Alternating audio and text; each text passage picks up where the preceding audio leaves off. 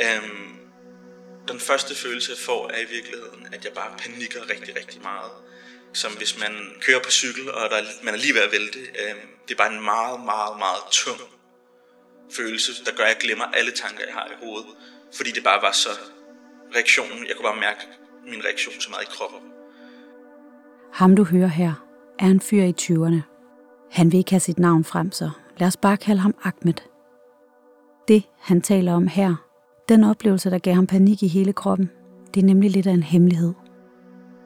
Det er otte år siden det skete, men udover hans kæreste og en god veninde, så er jeg den første, han fortæller det til. Jeg vidste ikke, om jeg skulle sige det højt. Jeg vidste ikke, om jeg skulle blive vred. Jeg vidste ikke, om jeg skulle blive ked af det. Øhm, chokket sad bare så meget nede i maven, og øh, ja, det var øh, alle følelser på en gang. Det Ahmed gennemlevede, og de følelser, det medførte, det er der ikke noget sprog for, føler han. For at sige, at man er blevet digitalt krænket som dreng eller mand, svarer til at fortælle, at der står en giraf inde på værelset.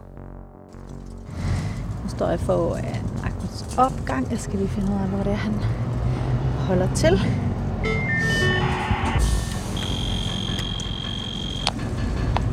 Du kan bare åbne døren. Okay, tak. Det, du hører nu, er episode 7 ud af 8 i podcastserien Min Teenager deler der ikke nøgenbilleder. Den er lavet til dig, der vil vide mere om teenagers digitale liv, delinger af sig selv og hinanden online. Af mig, Mila Mølgaard, der som journalist og forfatter har skrevet om ulovlige billeddelinger, siden fænomenet blev kaldt hævnporno, og ingen rigtig tog det alvorligt. Hej, velkommen. Godt at se dig. I lige måde, kom ind. Tak skal du Du får lov til at lukke døren have. Ja, det er fint. Jeg tænker, vi kunne sidde her. Det er perfekt. Indtil videre har jeg i den her podcast fokuseret på piger, der blev delt uden samtykke. Men det sker altså også for drenge. For Ahmed for eksempel. Vi begynder hans historie, dengang han var 17 år og en helt almindelig, lidt genert gymnasiedreng, der var begyndt at feste og kigge efter pigerne. Der var ikke det store drama omkring Ahmed. Det begynder en helt normal lørdag. Sammen med en god ven spiller han Playstation og drikker et par øl, da vennens storebror skriver en besked. Han er til en fest tæt på, og han vil gerne have dem med. Øh, og det siger vi da ja til, fordi at, øh, det var sådan, det var det lige nemt. Det var ikke, øh, så skulle man ikke til, at- til at arrangere noget stort. Og, øh, så vi drak vores øl færdig og tog derhen. Øh, jeg tror næsten, man, man ville kalde det hyggedruk eller sådan noget nu. Men at vi var i virkeligheden en, en 10 stykker måske, en 7-10 stykker. Ja, egentlig en ret, en ret stille og rolig fest, i ret stille og rolig kontekst. Øh, ja, og så... Øh, jo senere det bliver, øh, jo mere fik vi alle sammen at drikke. Øhm, og det var super sjovt, øh, især fordi to af de gæster, som også var der, øh, og jeg tror sådan hele anledningen til, at der skulle være noget, det var, at øh, jeg to af de her gæster, de var fra England, som kendte øh, verden. Øhm, et par, der virkede meget søde, og sådan, at de har været 20, 21, 22 år gamle deromkring. Så det var lidt spændende, øhm, og øh, vi fik lidt mere at drikke, og i en sådan ret venskabelig, hyggelig, sjov måde, så øh, altså der, jeg kan ikke huske, hvem der starter med det, men der er, der er et par stykker, der som, som, som smider bukserne. Øhm, jeg tror kun, der var to piger, og så var resten af os var fyre, så vidt jeg husker. Øhm, og et par af fyrene smider bukserne i, hvad der er rent sjovt. Ikke noget øh, øh, voldsomt eller øh, på nogen måde seksuelt i, i, i noget overhovedet. Øhm, og på et tidspunkt, så, øh, øh, så render jeg rundt i åben skjorte og underbukser. Øh, jeg har sikkert også haft sko på. Øh, og havde det egentlig bare sjovt, øh, hvor at fyren af det her par, det her engelske par, øh, hiver underbukserne ned på mig også. Så jeg faktisk står øh, stort set nøgen, kun med underbukserne omkring anklerne og med åben skjorte. Så i realiteten nøgen. Øhm, og der til festen, der er min oplevelse bare, at øh, man får selvfølgelig et lille chok, men egentlig var det ikke noget, der føltes så slemt på det tidspunkt. Det føltes bare som om, at han lige skubbede grænserne for, hvad der var okay, men ikke ødelagde grænserne, eller overtrådte en grænse, eller gjorde noget ubehageligt egentlig. Det var bare sådan en, nå okay, det er en fest, hvor vi også kunne finde på at gøre det her. Det var det egentlig meget morsomt. Og for mig føltes det nok bare som et skridt, at jamen, det var noget, man kunne gøre. Og det, det er da fint nok, at jeg får lært det på en eller anden måde. Øh, det kan jeg huske, at jeg havde den tanke selv. Og så festede vi videre, og efter, jeg ved det ikke, et par timer efter midnat, jamen, så går mig og min ven øh, hjem igen til os. og sover den ud, og der er i virkeligheden ikke meget mere i det.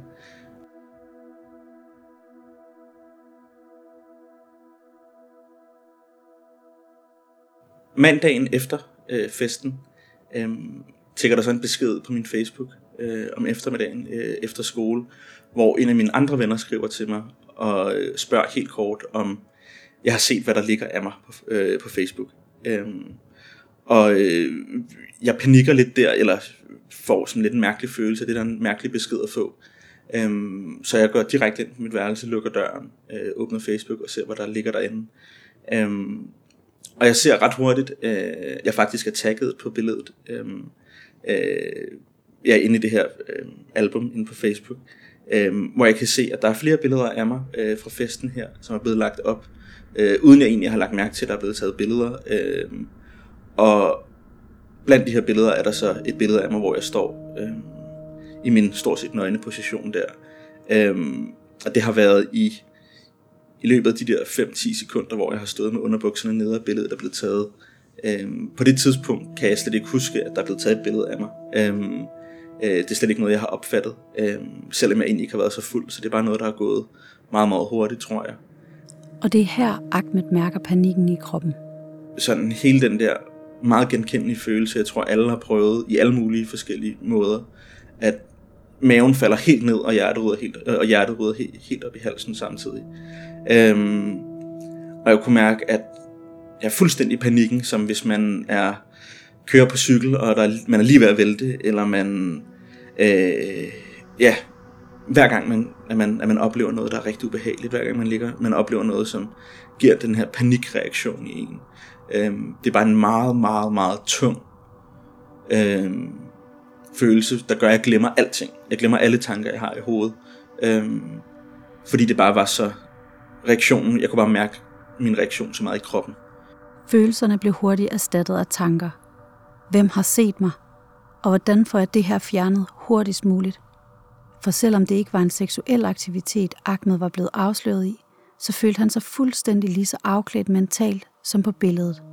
En følelse af gigantisk kontroltab for en lidt usikker 17-årig, der vidste, at hans kønsdel og bare overkrop lige nu blev vurderet af mange af hans venner og bekendte, der med stor sandsynlighed fik det smidt direkte op i deres nyhedsfeed på det sociale medie. Øhm, så det første, jeg gør, det er, at jeg, jeg skriver til hende her, øhm, det er hende, øh, pigen fra det her engelske par, som har lagt billedet op, øhm, og beder hende, ja, i virkeligheden så skriver jeg til hende først, øh, sådan et, et udråb, noget ala, øh, hvorfor i alverden ligger du sådan et billede op? Øhm, selvom det var egentlig ikke det, jeg ville...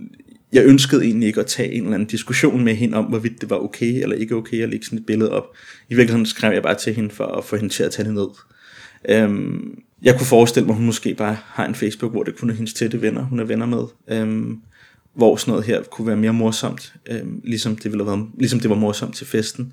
Men lige pludselig bliver det, fordi det kommer ind på Facebook, og kommer ind i sådan blandt altså mine familiemedlemmer og øh, folk, jeg kender i Tyrkiet, som jeg øh, er rigtig gode venner med, som nok vil reagere rigtig dårligt på det også. Men jeg får skrevet til hende og siger, at øh, hun meget godt må tage det ned. Øh, og hun starter faktisk lidt med at snakke om, at det noget, eller at det, det er da ikke så slemt, eller, eller griner lidt af mig, eller skriver, haha, nå okay, det skal jeg nok gøre så uden rigtig at kunne forstå, øhm, at det faktisk er noget, jeg synes, der er rigtig, rigtig ubehageligt. Der går et stykke tid, før pigen tager billedet ned. Jeg sidder jo og refresher min Facebook igen og igen og igen. Øh, både albumet, og jeg kan se først, så ryger tagget af, så jeg ikke længere er tagget i det. Øhm, og så efter ja, en halv time eller sådan noget, så, så er billedet nede. Øhm, og i, i den her tid, der får jeg slet ikke bevæget mig ud af stolen. Øhm, jeg er meget bevidst om, at min familie er meget tæt på.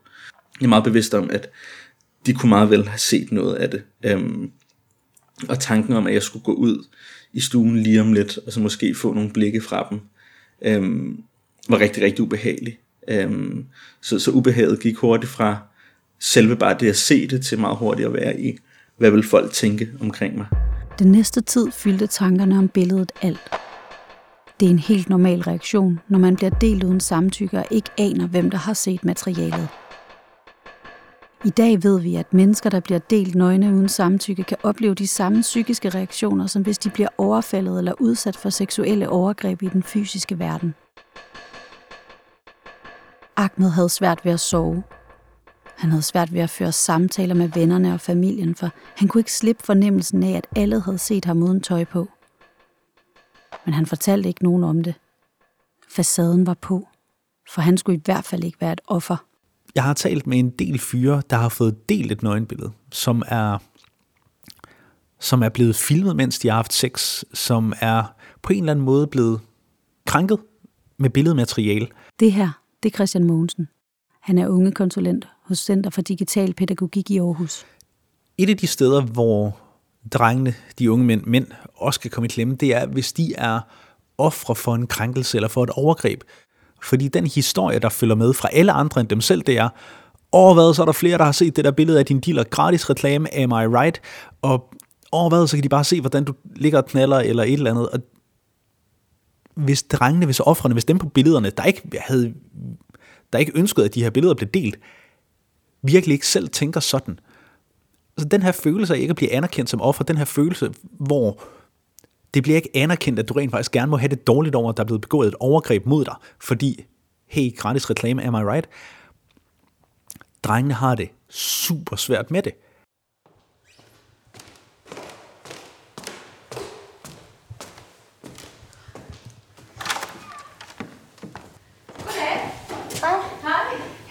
Har en aftale med Helle. Hal. Helle Hal, ja. Ja. Tager du lige plads? Ja, det kan du tro. Ja.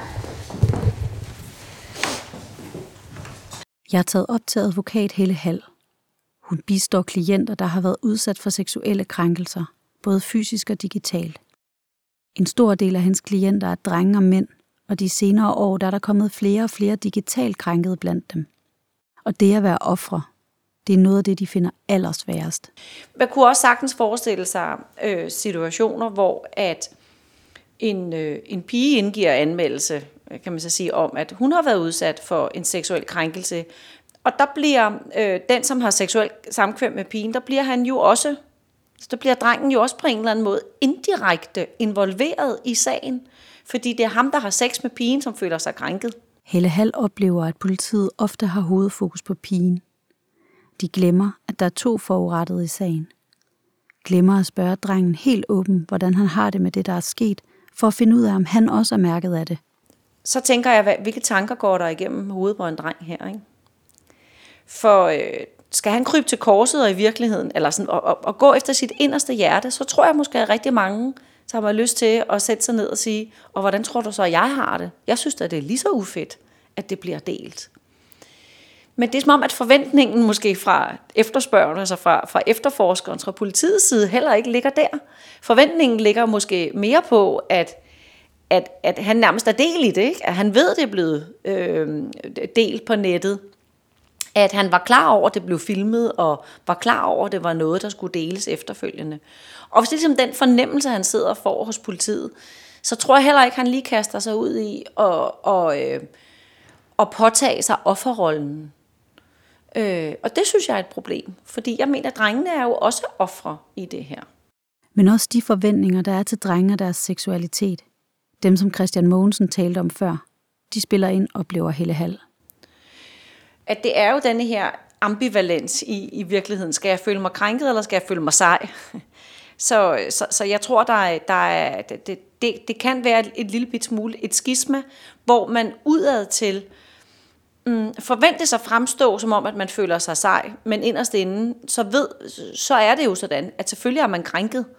Øh, eller nu siger jeg selvfølgelig, men altså, jeg, jeg har bare eksempler på drenge, som alligevel siger, jeg synes da heller ikke, det er fedt at blive delt.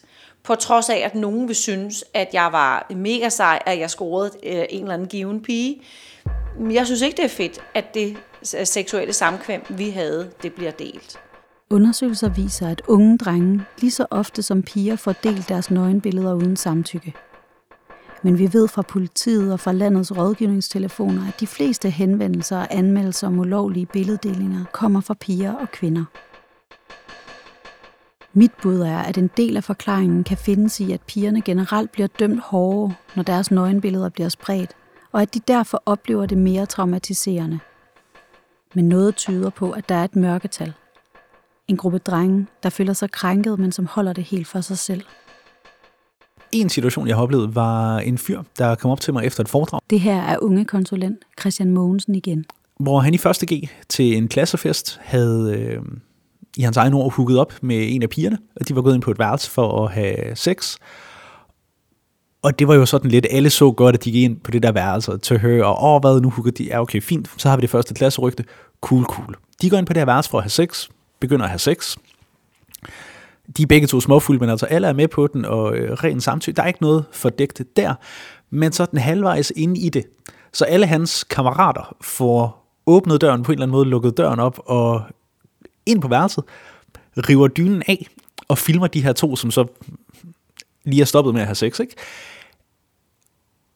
Og den der video på øh, klasse Snapchatten og øh, altså den bagkanaler bliver, bliver delt lidt på skolen. Og her griber de voksne ind. Helt efter bogen, siger Christian Mogensen. I hvert fald næsten. Jeg synes, skolen får ryddet ret godt op i det, og skolen får taget en meget hurtig snak om, det gør I fucking aldrig nogensinde igen. Det er et overgreb, vi kører, øh, øh, politiet er blevet vareskoet. Altså, skolen griber den der sag rigtig godt, og skolen tilbyder hende at snakke med skolepsykologen om det, og øh, blive sendt videre i systemet osv., fordi jamen, der var blevet begået et overgreb på hende, og hun var blevet outet som luder og alt og Fint, skolen gør faktisk et rigtig, rigtig godt arbejde der, forældrene indover, alt kører. Han sagde, der var ikke nogen, der snakkede med ham. Der florerede en video, hvor han ligger med halvstiv dealer i den allermest intime, allermest nøgne situation. Og så kommer drengene ind og high-fiver ham og råber og skriger og filmer, og, men hele fokus er på hende. Og han sagde altså, i hans ord, fordi teenage-drenge, det var jo heller ikke særlig fedt. Nej, det, i know, men han har aldrig fået lov til at snakke. Han har aldrig fået... Han havde aldrig oplevet, at der var plads til, at han kunne sige, fuck, det gjorde mig ked af det. Men der skulle ikke mere end en nysgerrig voksen uden forudindtaget tanker om drengens seksualitet, til at få ham til at fortælle, hvordan han virkelig havde det. Når jeg så spurgte ham en til en, jamen, hvordan har du det med det? Af helvede til. Han havde ikke lyst til at have sex. Han havde ikke lyst til at være nøgen med nogen. Han, altså, det han beskrev var jo et traume. Men det kunne ikke blive anerkendt som traume, fordi jamen, han var jo bare en fyr, der havde fået sex. Det var jo, hey, det var pisse sejt, ikke? Cool, øh, kom, jeg giver en bajer og en cheeseburger. Faldt ned i den der dumme maskuline rolle med, du kan jo ikke være ked af det. Du fik sex. Kom nu, du kan ikke være ked af det. Vi har bare, for, vi har bare filmet, at du har fået sex. Kom nu, det er fedt. Han synes ikke, det var fedt. Han var mega ked af det. Han var stadigvæk mærket af det. Den dobbelthed, Christian Mogensen her beskriver, den kender Ahmed godt.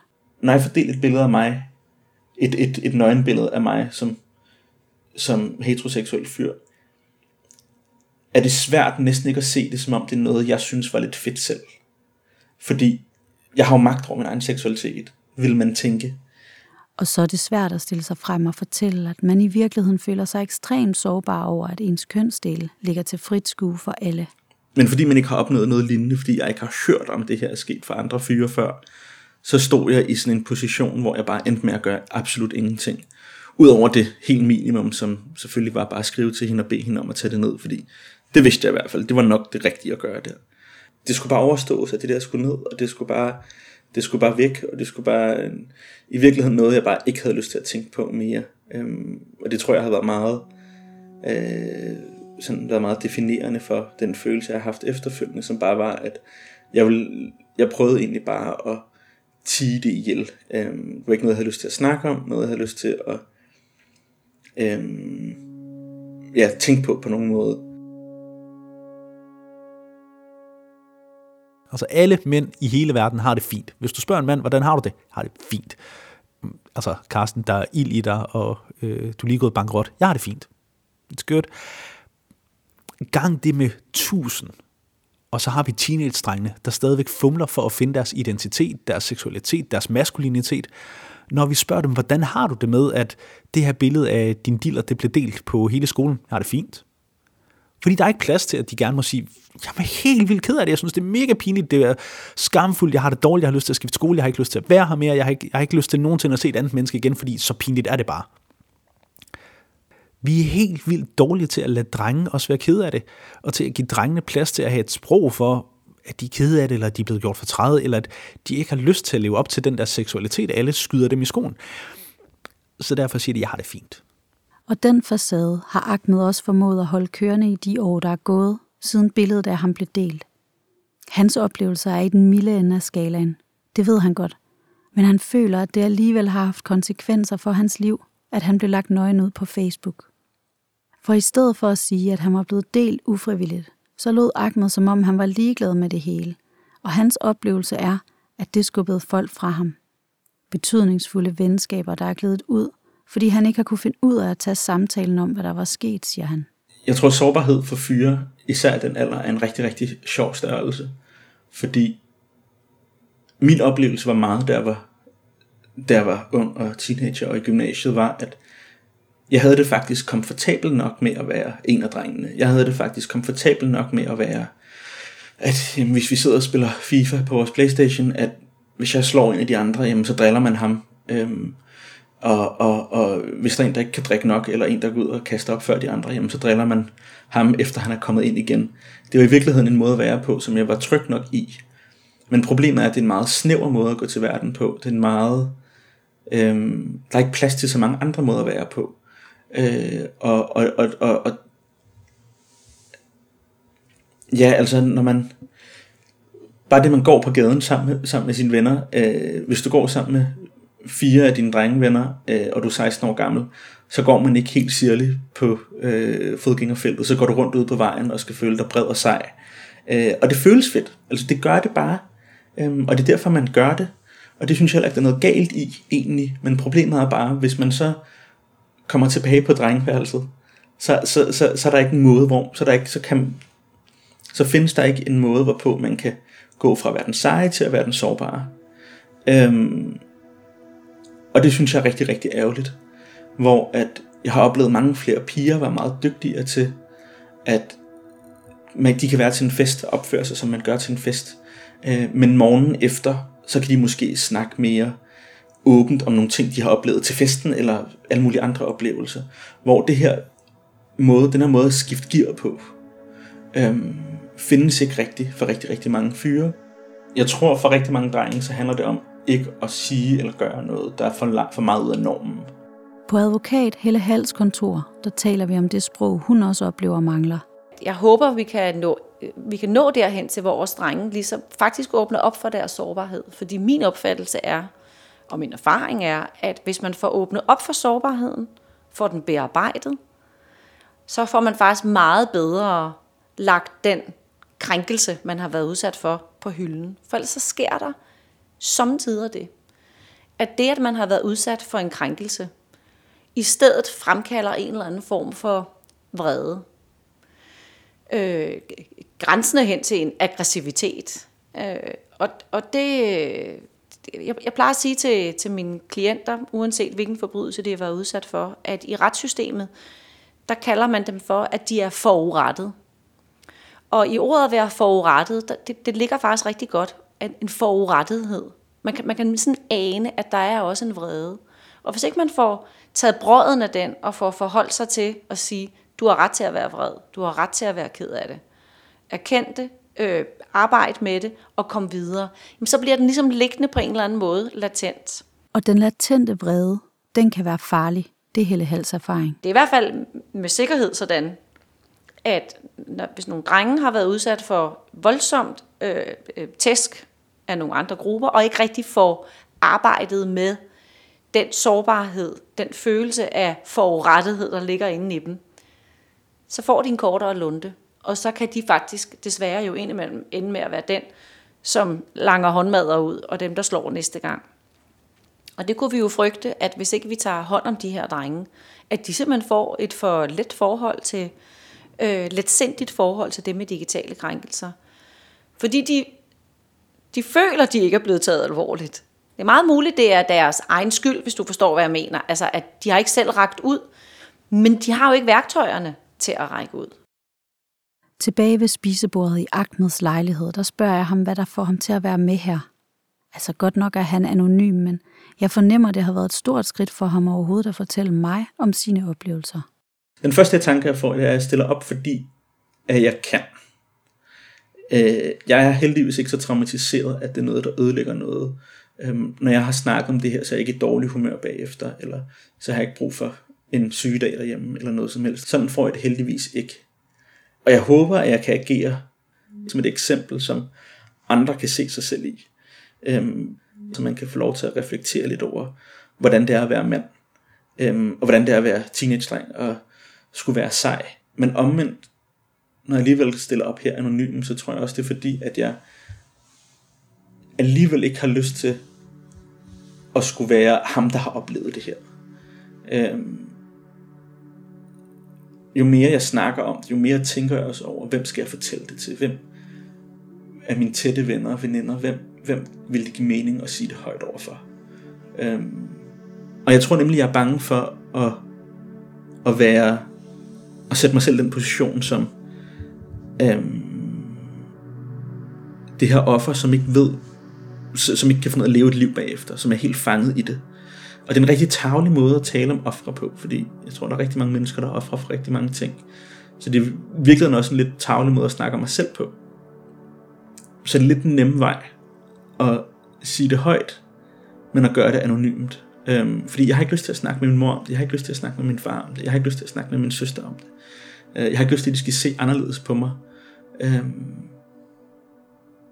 og det, det er super nederen, at jeg har den tanke. Jeg vil ønske, at jeg ikke havde den, den tanke, den følelse, men det har jeg alligevel i sidste ende. Øhm, og det, jeg håber, jeg kan nå derhen på et tidspunkt, men ikke lige nu.